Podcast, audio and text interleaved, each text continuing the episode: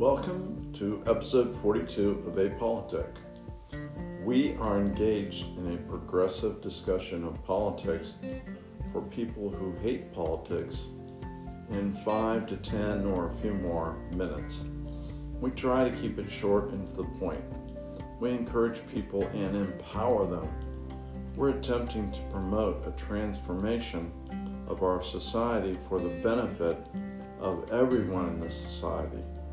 The goal of the podcast is to encourage voter registration and voter participation, although obviously the timing of the elections are very uh, individualized. For example, today on December 31st, we have an election going on in Georgia that's a runoff for the two senators.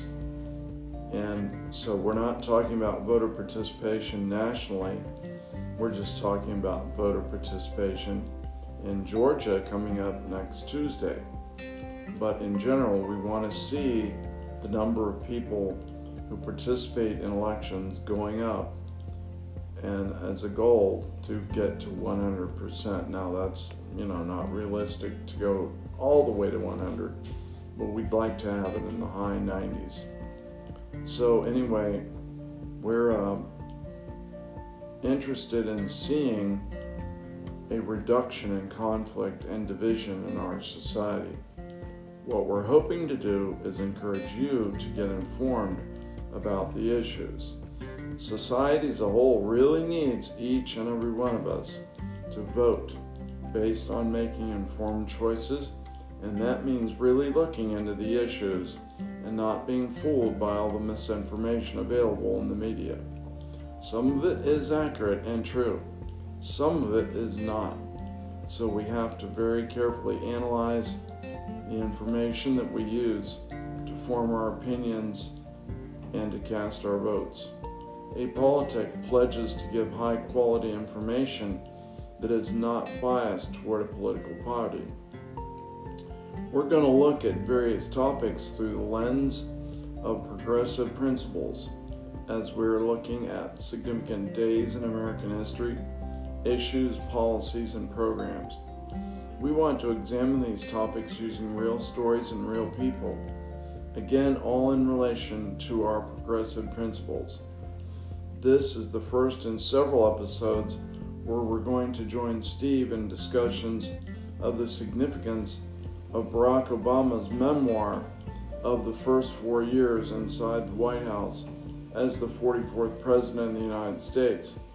We're going to discuss the preface of A Promised Land because this book talks about how the future of the United States was seen by Mr. Obama in the period of 2006 to 2008. The preface begins by telling how we can become the land of equality of opportunity within an enriched environment to radically improve the outcome for all people, the good life for all. Again, the progressive principle which is at stake in this whole situation is principle three increases political engagement within a culture of respectful civil discourse. As we said in the last episodes, we cannot claim to be respectful when we are being dishonest.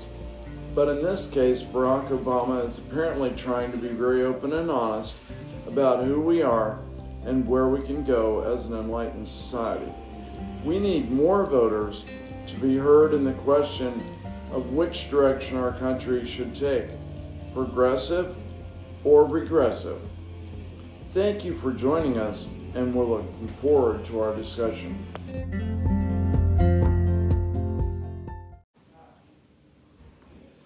Welcome to episode 42 of Apolitic. And uh, we're with Steve this morning. Good morning, Steve. Good morning, Bill. How are you on this uh, December morning? I tell you, it's snowy and beautiful outside, so I'm enjoying that. But uh, the larger question is the direction of our country. And um, as we were talking, yeah, really, that's That is a question. And, Yes. and the recent memoir by Barack Obama about his first years in the presidency and coming um, up to that point, um, his biography, which I think he, in other books, has written some about his biography, but he did um, make some fresh observations. And I was struck in the preface that he asked the question Is it really possible in the United States for us to have um, a realization of the um, well, the way he puts it is he, he says, I want to see if we can do what no other nation has ever done. I want to see if we can actually live up to the meaning of our creed. And in the end, he says, the jury's still out. By the time this first volume is published, a U.S. election will have taken place. And while I believe the stakes could not be higher, I also know that no single election will settle the matter. I remain hopeful. And so I, I want to go into this biography and or this memoir in some detail in the future, but I thought today we could talk about the preface to this book. It's called A Promised Land. And I wanted to get your impressions of the premise. So you were telling me that a couple of things stood out to you. What what do you think about this President Obama, this crazy guy that comes out of Hawaii and Kansas and California and New York? I mean, he's lived in all these places. mind, and in some people's mind, erroneously, Kenya. Oh I mean, we can't that's we true. can't we can't forget that. You That's know? right. That's right. Um, I think that um, what I garnered uh, in in a very brief um overview of some of uh, what he's written in his this first volume is that um, he kind of sums it up uh, by uh, stating a question, and the question was, "Do we?" And I would imagine he's referring to the American people. Do the American people care to match the reality of our society to its ideals? Yes. and and and you know does a, does American does the American societal compact of individual freedom, equality, and opportunity before the law truly apply to everybody? And and I think that that's the exercise that we've been in for almost 250 years. This country is unique in history in that, again, and we've talked about this in earlier discussions, historically, the sovereign was always a king or an emperor or a Caesar, uh, or it was, uh, you know, the divine right of kings or royal bloodlines. Yeah. And all of a sudden, we get this architecture uh, from a few individuals in America 250 years ago that said, no, wait a second. The sovereign in our country are going to be its people. The, the, the power of the society rests with everyone.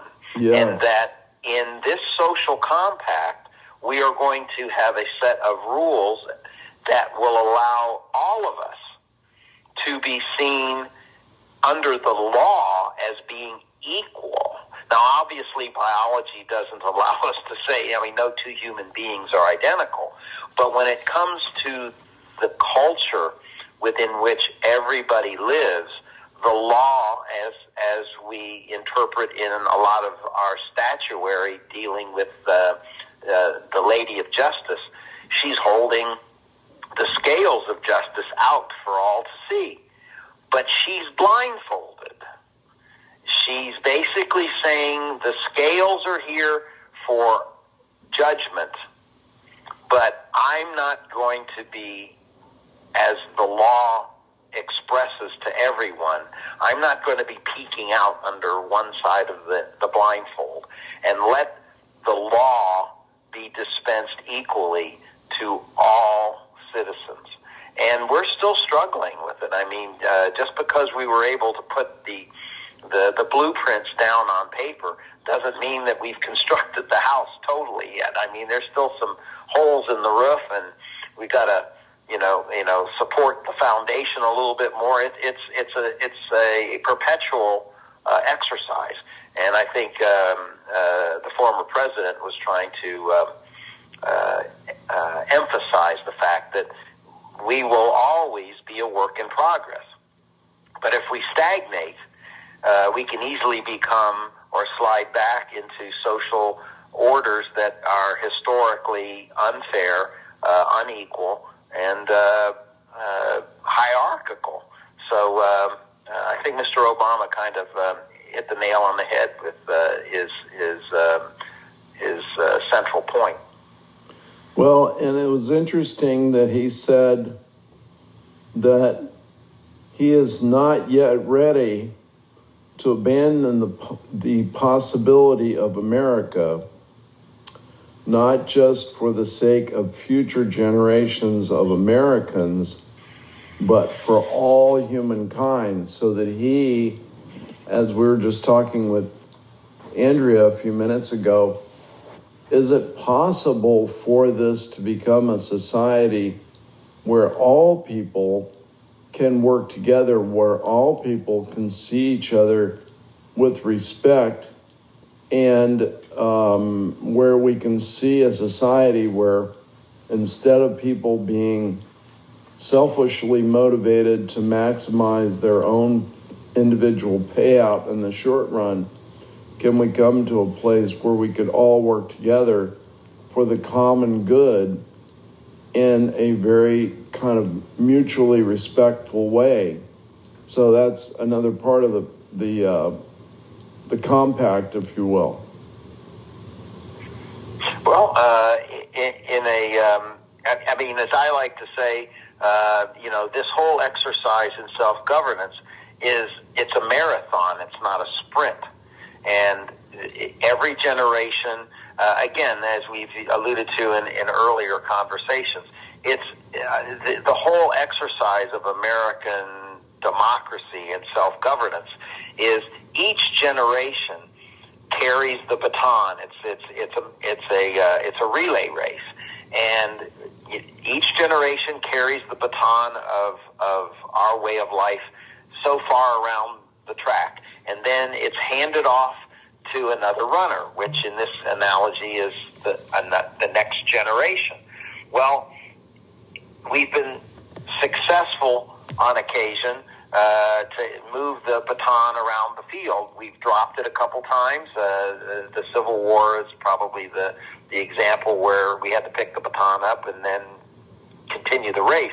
But we've been we've been consistent at least for two and a half centuries to continue to hand the baton forward. And uh, sometimes some runners run a little slower, some run a little faster but at the end of the day, we hopefully are getting to a point where the, the, the marathon is closer to the finish line, which I don't think in our way of life there's a finish line. It's we can always improve upon our way of life, but um, we've got to remember that each generation is just a temporary steward of uh, what the founders put in place, which we've talked about also they were imperfect human beings. I mean, uh, uh, they they penned a document that was a vision for future generations, and we're just the current stewards of that that vision. And um, only history will be able to determine whether we did a good job with our section of the marathon. Well, that's wonderful. On on that note, we will finish for today. Thank you very much, Steve. No, thank you, Bill. You have a nice day now.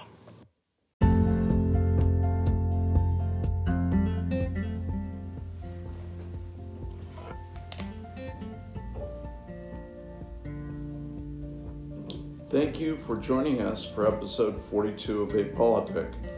As you can see, if the United States is able to close the gap between the most prosperous and least prosperous in our society and experience a new cycle of growth and expression of healthy opportunity, especially during the response to the pandemic, we will be greatly off, well off as a society. We badly need all eligible voters to get informed on the issues and then cast their vote. We can't blindly trust the media. All we can do is do a lot of cross checking to see if what we're being told is consistent, reliable, and valid. We have to beware that the truth is the whole truth, nothing but the truth, and we have to then do our homework. But you must decide how we in this country will respond to the issue of clarification of our identity and our course moving forward. Your vote determines our future. Again, I'm talking to all of you people who haven't been voting. That 33 to 40% who just haven't felt like taking the time and trouble to become informed on the issues and then casting your ballot. You are the ones who will control the balance of power in the United States over the next 20 to 50 years and beyond. Good luck. Now we're going to continue to look at the fallout from the 2020 presidential election for our next podcast. So we'll look forward to seeing you at episode 43. Thanks again for joining us. Have a great rest of your day.